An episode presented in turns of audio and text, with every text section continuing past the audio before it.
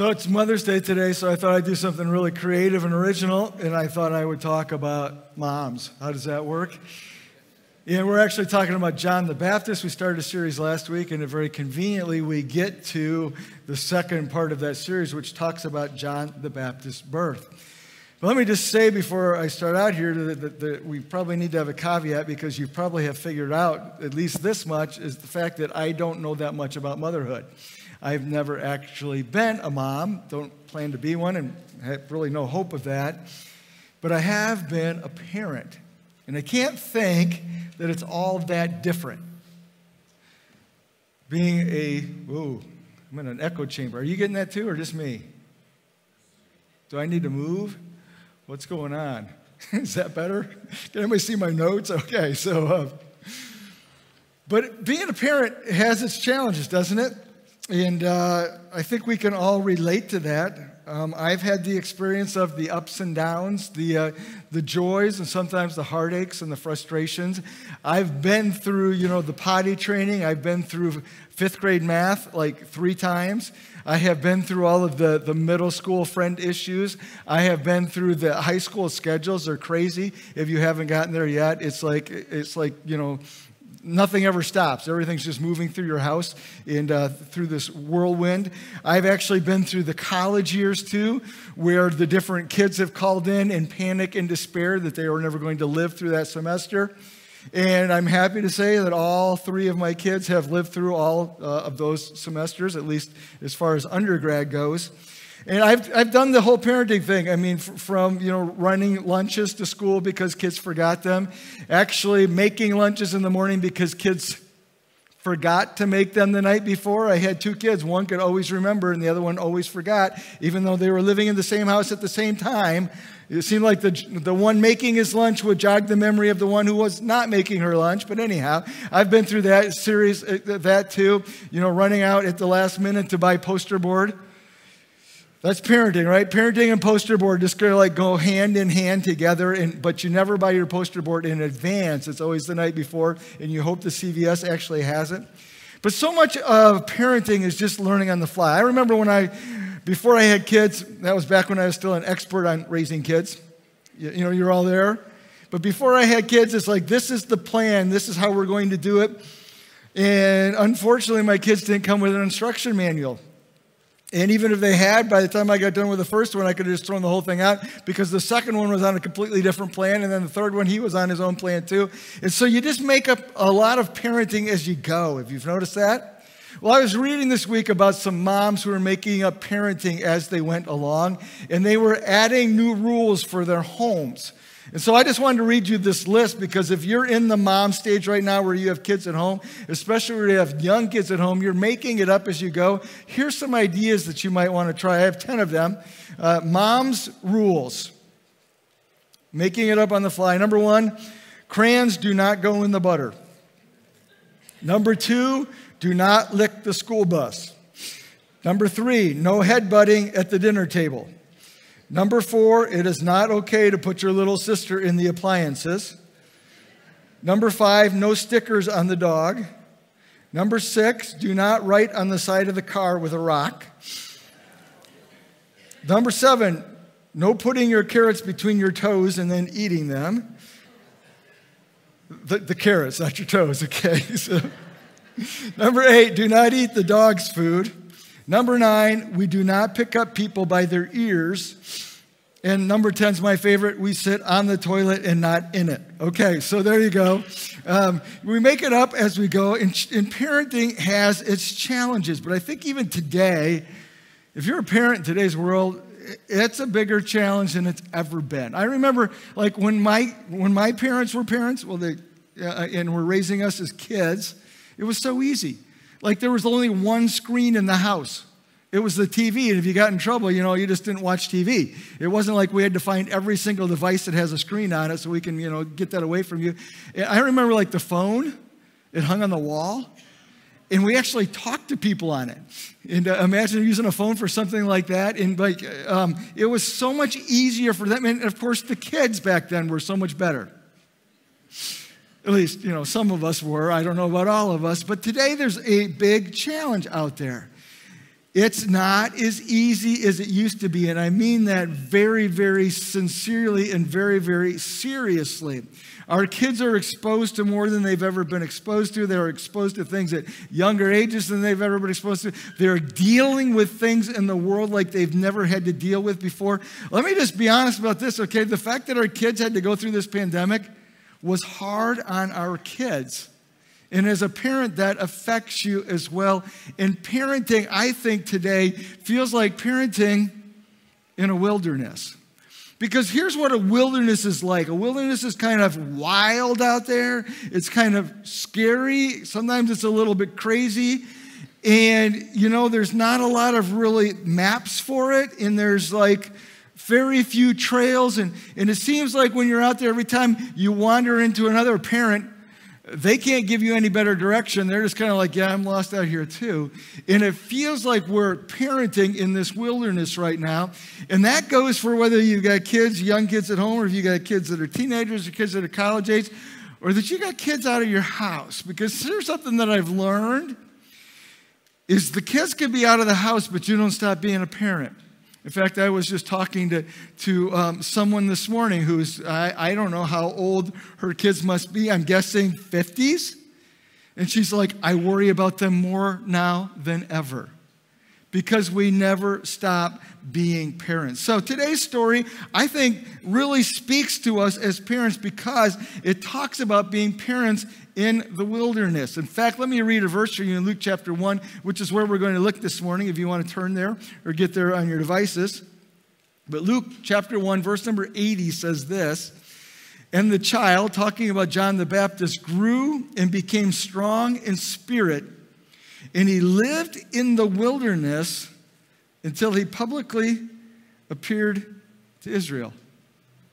So, John the Baptist was actually a literal wilderness child. And for all of us who are wilderness parents and who have these wilderness child, I want to look at this story this morning to see what we can learn that would be a encouragement to us that would actually help us be better parents today. So, this story is about Elizabeth. She is the mother of John the Baptist. Interestingly enough, that's not a familiar name to us, Elizabeth, but she only shows up in one chapter of the Bible, and that is in Luke chapter 1. In fact, that's the, I mean, it's the only chapter, but that means that's the only book. So even in the gospel story, we have Matthew, Mark, Luke, and John. Elizabeth only shows up in the book of Luke. And this is just interesting to me, and I never really realized this until back a few months ago when we were in our Ancient Paths series, where we looked at the story uh, of Mary and Martha when Jesus came to their house. That was in the book of Luke as well, and that story is only told in the book of Luke as well. But Luke was very tuned in to the women in the story of Christ. In the book of Luke deals with all kinds of stories uh, of interactions with women, even parables about women that aren't included in the other three gospels. But, but Luke is like, wait, time out. Women were super important in the ministry of Jesus Christ. And so he really locks in on some of their stories. And so the story of Elizabeth, Luke goes there. In fact, the story of Mary, most of what we know about Mary, the mother of Jesus, and most of what we learn about Jesus' birth, where do we find that? We find that in the next chapter of the book of Luke as well. And so this is in Luke chapter 1, and we're going to start reading in verse number 5. In the time of King Herod, uh, or excuse me, the time of Herod, king of Judah, Judea, actually. And I just stop right there because this was not a great time to be alive. And sometimes we say, hey, this is a really tough time to be raising kids. This would have been a tough time to be raising kids too. Uh, the Romans occupied uh, uh, that area. There was a lot of government friction, um, and there was a lot of religious friction going on here. And Herod was the king. He was a Jew, but he was a Jew more by, by um, blood than he was by faith. And he was a very difficult person. And so, this is when the story takes place in a difficult time period as well. But at that time, there was a priest by the name of Zechariah who belonged to the priestly division of Abijah, and his wife Elizabeth was also a descendant of Aaron. And both of them then came from priest families, so these were very religious people. Both of them, it says in verse number six, were righteous in the sight of God, observing all the Lord's commands and decrees blamelessly. But nevertheless, we could almost put in there, they were childless because Elizabeth was not able to conceive. And adding to that problem was the fact that they were both very old. So we have a, a couple it says that they're righteous, they're really good people, and by that we mean that they were followers of God, not that they were perfect. Were followers God, and yet the same time they were childless, which back in, in that time would have been a huge disgrace. The, the dream of every woman was to have a son, to, to propagate the, the, the family, and the family name would be carried on, and that would be important to, to the father. And so they don't have a child here. And then it says they are very old. And I don't want you to lose track of that idea right there, that they are very old. Keep reading.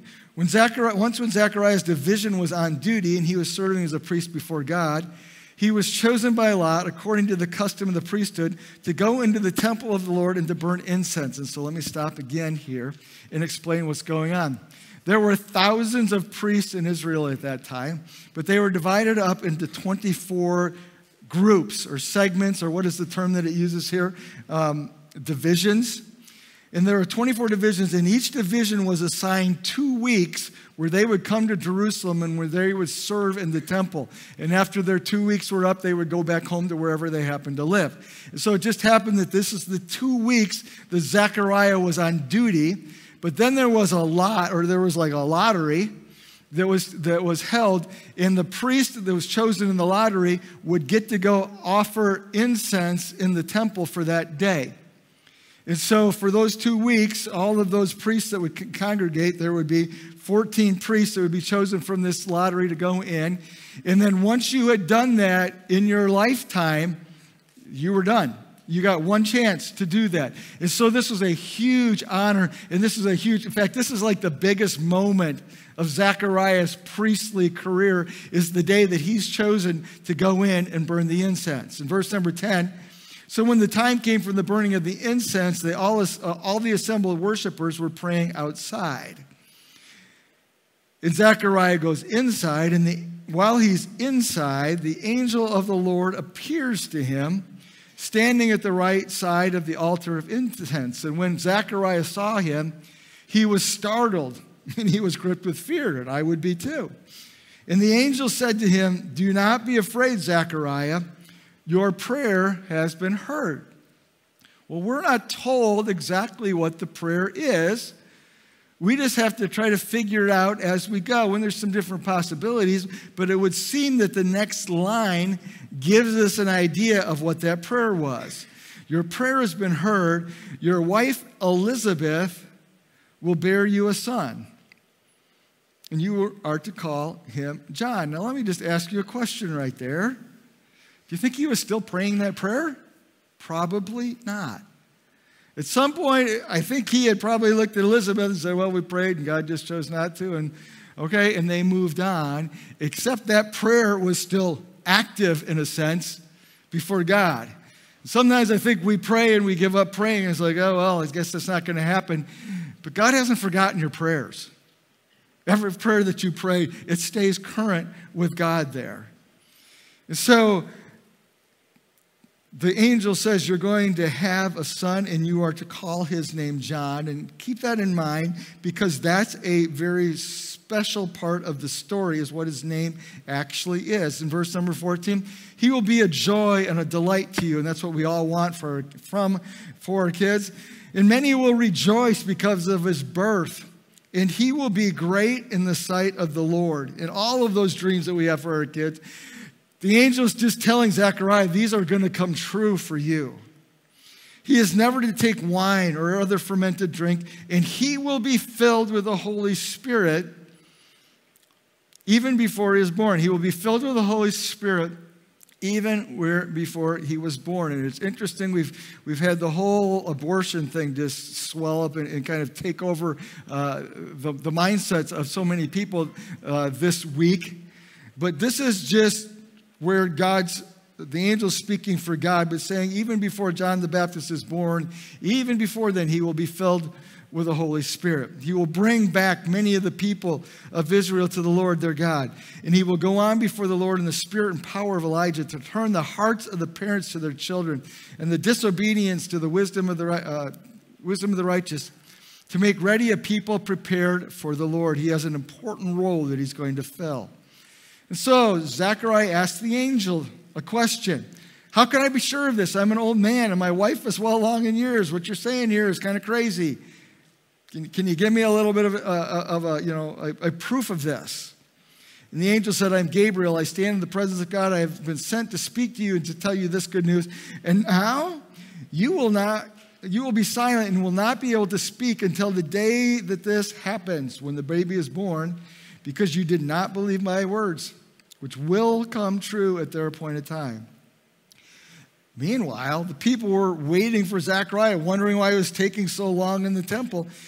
And then when he comes out, he could not speak to them. They realized that he had seen a vision in the temple, for he kept making signs to them, but he remained unable to speak. And when the time of his service was completed, after those two weeks were done, he returned home. And he returned home with the news that he and Elizabeth were going to have a baby. And this is just a little bit ironic, too. For most of us, uh, men, when we find out we're going to have a baby or when, when the announcement's made, it's, it's the wife that makes the announcement, right? So uh, Zachariah comes home and says, Guess what? We're going to have a baby. Elizabeth's probably like, Really? Okay, that's, that's news to me. And, uh, but anyhow, five months later, it says, um, or, or excuse me, Elizabeth becomes pregnant for five months. She remained in seclusion. The Lord has done this for me, she said. In these days, he has shown his favor and taken away my disgrace among the people. And she has this incredible story then, but it gets interrupted as we read through this passage. And we're not going to read through all 80 verses here this morning. We've read through quite a few already. But the story is interrupted and it shifts to another woman who's also going to have this crazy birth story too. And her name is Mary, and they happen to be related. It says we're cousins, and there would have been decades difference in their age. And yet, these two cousins are having these crazy birth stories going on at the same time. And so we flip over to, to Mary's story, and then it comes back in verse number 39 to more of Elizabeth's story. And at that time, Mary got ready and hurried to a town in the hill country of Judea where she entered Zachariah's home and greeted Elizabeth. When Elizabeth heard Mary's greeting, the baby leaped in her room, and Elizabeth was filled with the Holy Spirit. In a loud voice, she exclaimed, Blessed are you among women, blessed is the child you are born. But why am I so favored that the mother of my Lord should come to me? As soon as the sound of your greeting reached my ears, the baby in my womb leaped for joy. Blessed is she who has believed that the Lord would fulfill this promise to her. And then we shift again back to Mary. And Mary has this song that she sings or writes or makes up. I don't know exactly how, but it's her, it's her praise song for the fact that she's been chosen to, to be the mother of the Messiah. Verse number 58 or 56 rather, Mary stayed with Elizabeth for about three months and then returned home. And now the narrative switches back to Elizabeth again. And it says this when it was time for Elizabeth to have her baby, she gave birth to her son. Her neighbors and her relatives heard that God had shown her great mercy and they shared her joy. And on the eighth day, when they came to circumcise the child, they were going to name him after his father, Zechariah. But Elizabeth spoke up and said, No, no, no, no, no.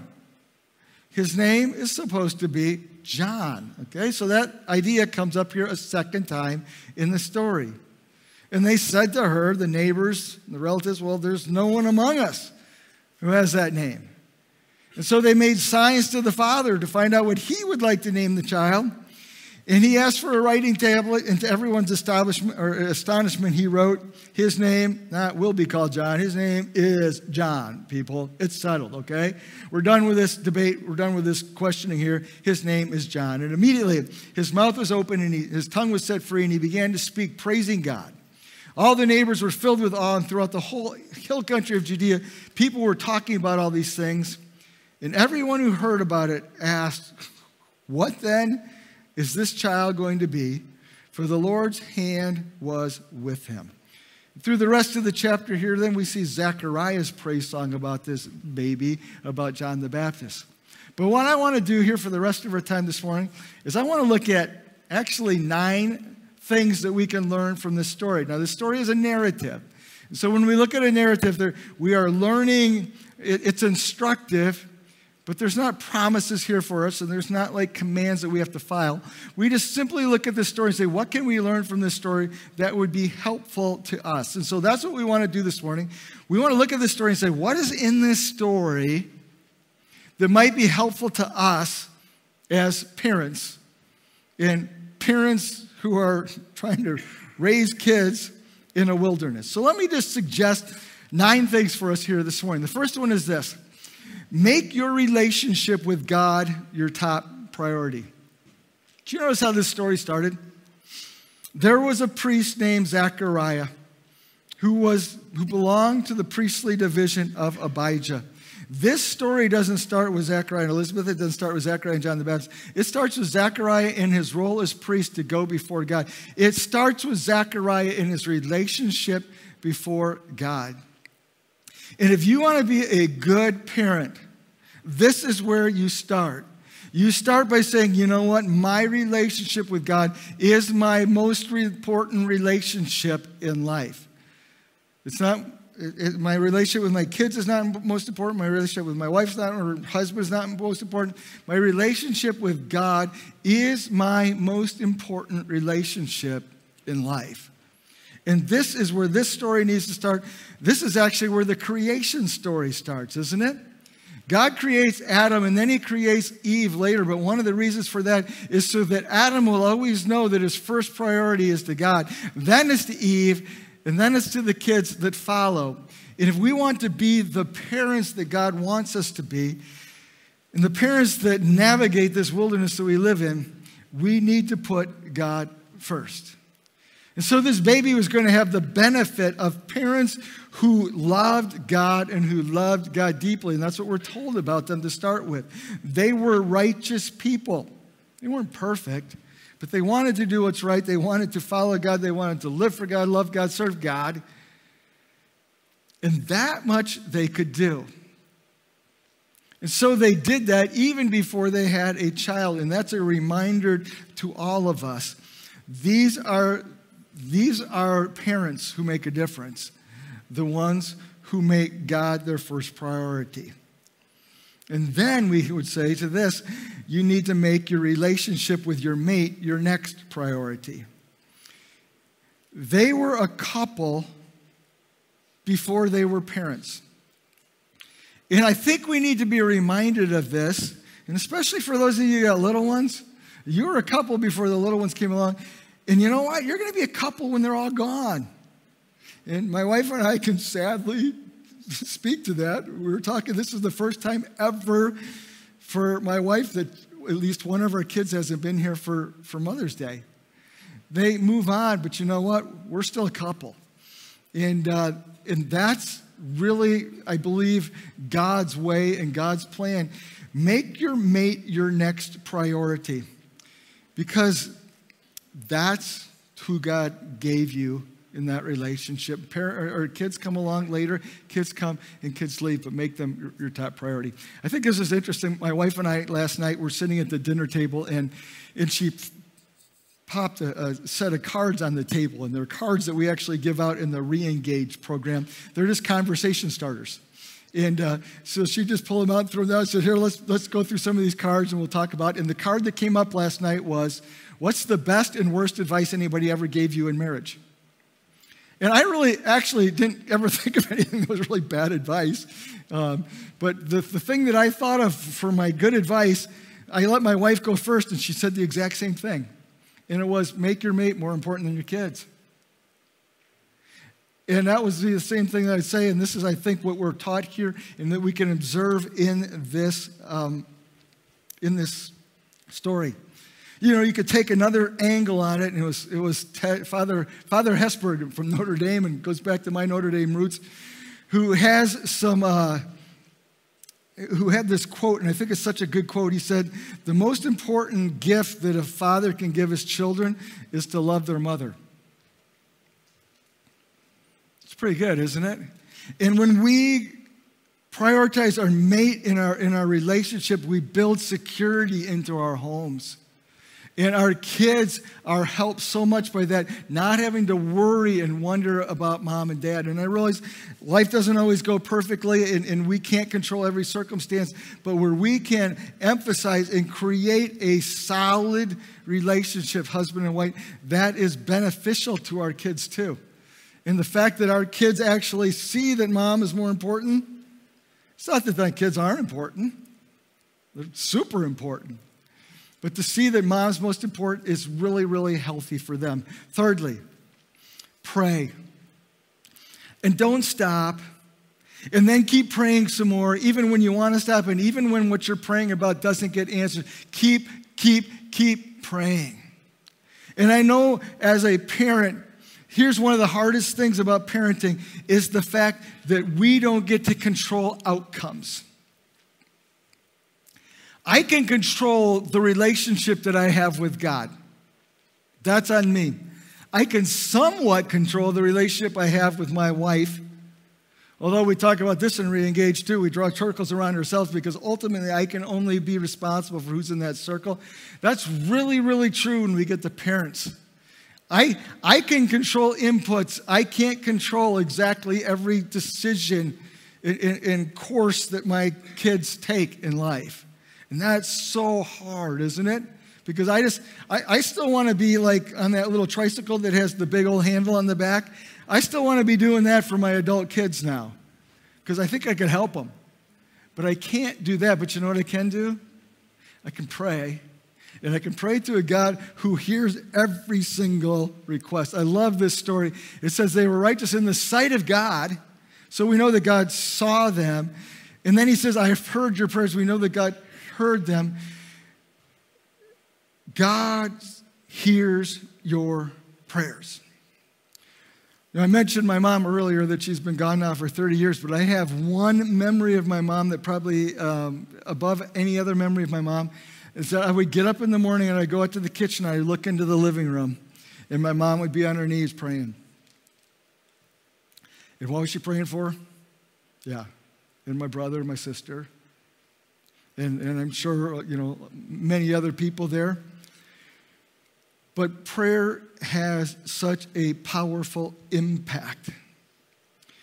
And I can remember, I still pray for my kids regularly. I can remember when they were kids, I would just pray, God, make them strong physically and mentally and relationally and emotionally and spiritually.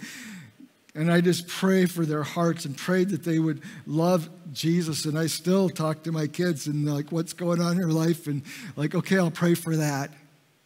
But pray, and you know what? Your kids need to know that you pray for them too. And that doesn't mean just your little kids or your teenagers, that means all of your kids. Whether your kids are 55 years old, you can be praying for them. Never stop praying. Number four, lean hard into the role of grace.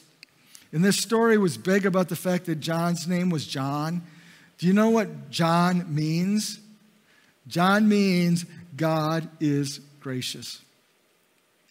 So God said to Zechariah and Elizabeth, Name your kid John. So I want you to be reminded every time you call his name that I am gracious. I gave you this gift of a son. And every child that we have is God's gift to us, and it's a gift of grace that we have. But also, it was a reminder that parenting is an effort that requires grace. We can't do this on our own. There's no guarantee that we'll get it right. In fact, if you haven't gotten it wrong yet, it's just because you're not a parent. Like once, once you have been a parent for like 12 hours, you're already confused and you're pretty sure you've got them messed up for life. And you might have, I don't know. But we, we need grace. So desperately, we need grace in our stories. See, I used to think that raising kids was part of it was part of my transactional mindset and faith. And you hear me talk about this so often that if I do this, like if, if I am righteous, then, then God will bless me, oh, with a baby. And yet in this story, what are we told? Elizabeth and, and, and um, Zacharias were righteous, and what happened?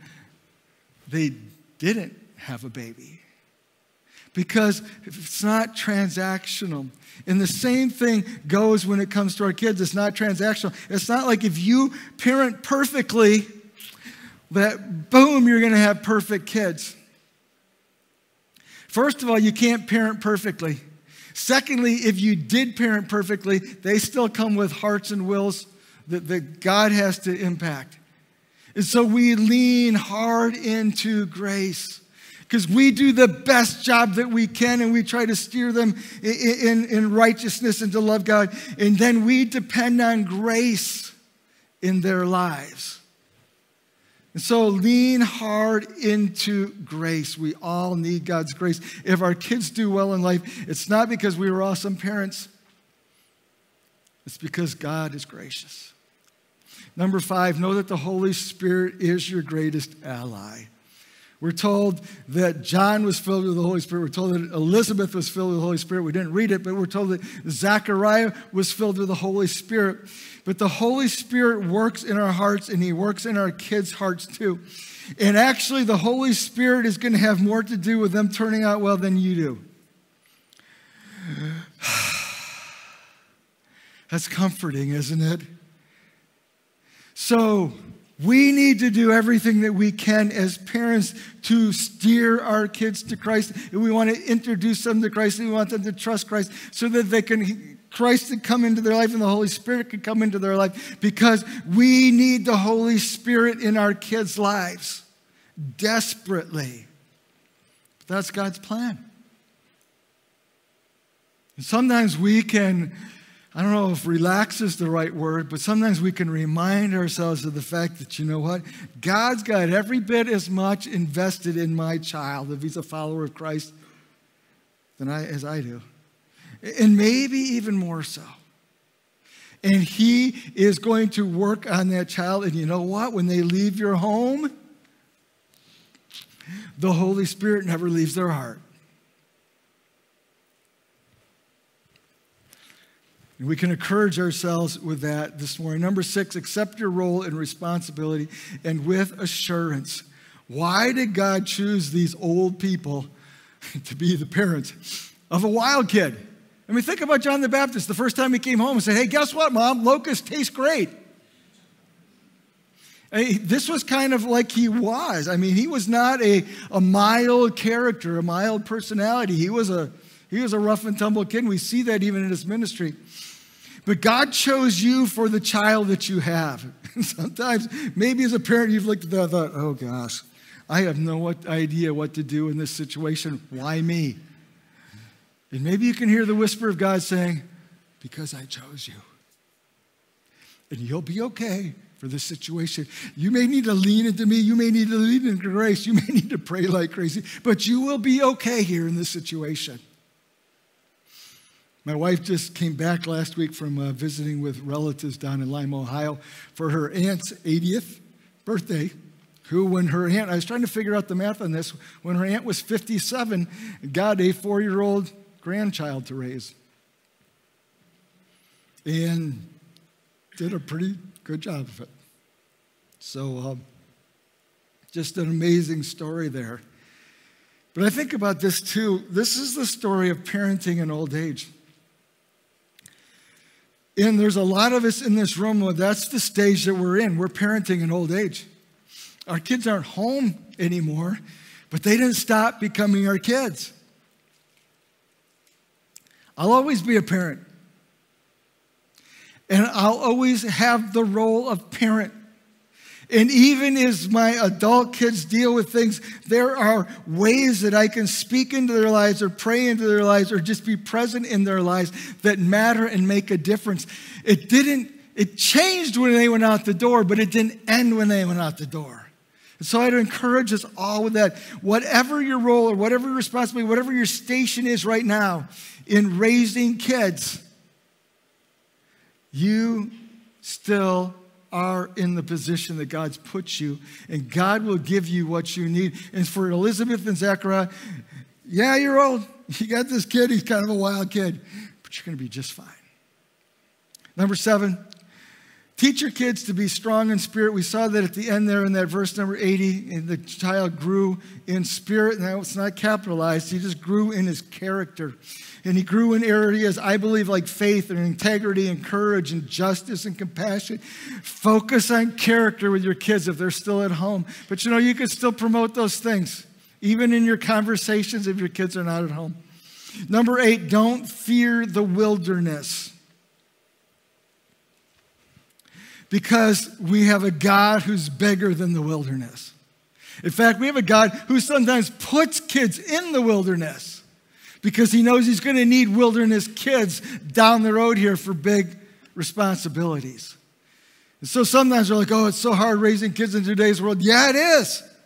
I mean, I wasn't ready for it. Nobody told me how cell phones were going to change life for my kids. And it's like, boom, right in my face. And you know what? Some, for some reason, though, God's like, okay, I got this. I, this is the situation, but I can handle this too. Don't fear the wilderness. And then the last thing, it goes back to a verse that we didn't read, but I want to read it for you now.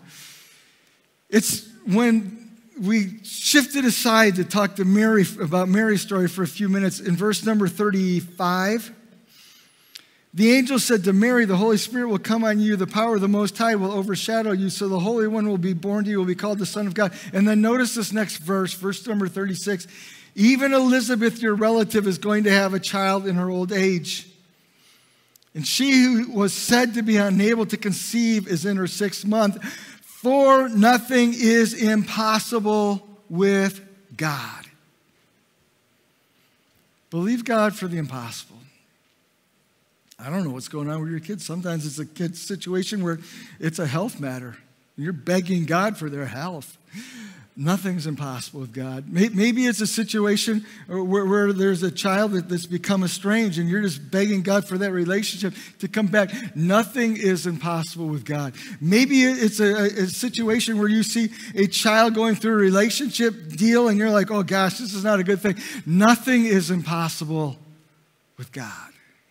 And this story is about a man and a woman who are way too old to be having kids because nothing is impossible with God.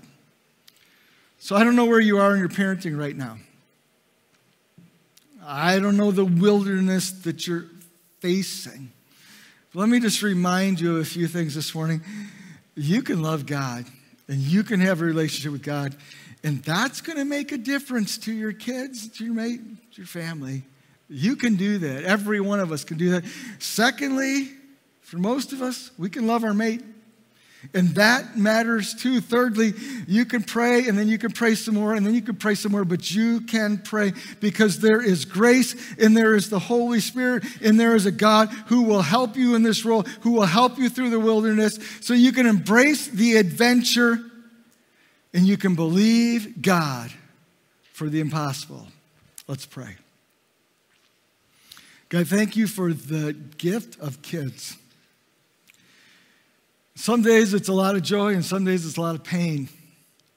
And some days it's a lot of scratching our heads because we don't know what to do with the situation we're in. I'm thankful for the fact that you are the God of the wilderness. You are in it with us. And so this morning, I would just speak to all of us who are parents, and I realize not everybody is. Some of you are going to be parents someday, and may you take hope in what we've talked about this morning. May you bring encouragement to your parents in the fact that you follow hard after God. But for those of us who are parents this morning, where do you need the encouragement? Maybe it's just to really lean into that relationship with God, to be the person before God you're supposed to be. Maybe it's just really like drilling down on your marriage putting the effort it's going to take to, to build security in your family. Maybe it's just praying. Maybe you've given up praying. Don't give up praying. Maybe it's thinking, I don't have a role anymore. Well, you have one. That doesn't change. The role may change, but the fact that you have one doesn't. What do you need from God this morning to make the commitment or breathe that prayer that you need? If you're here this morning, we haven't talked about this, but the greatest relationship you can have is with Jesus Christ. And when you do that, the Holy Spirit comes into your life. It helps you as you follow God. And if you've never invited Christ in your life, I would encourage you to do that even this morning.